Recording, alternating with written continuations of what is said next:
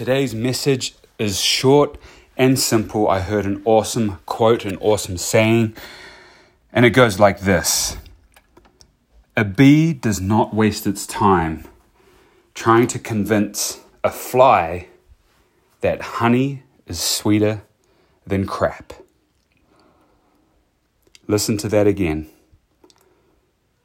Bees do not waste their time trying to convince flies that honey is better than crap.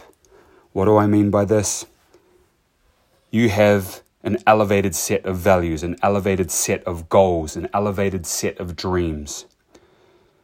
While it's nice to try to include others in that, if they have the mindset of a fly where all they're looking for is crap, it's not worth your time, energy, effort to convince them otherwise. Do what you got to do, act accordingly,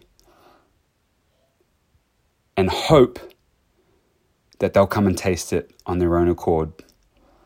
You're not going to be able to convince them otherwise. And so, what this boils down to is just walking the walk.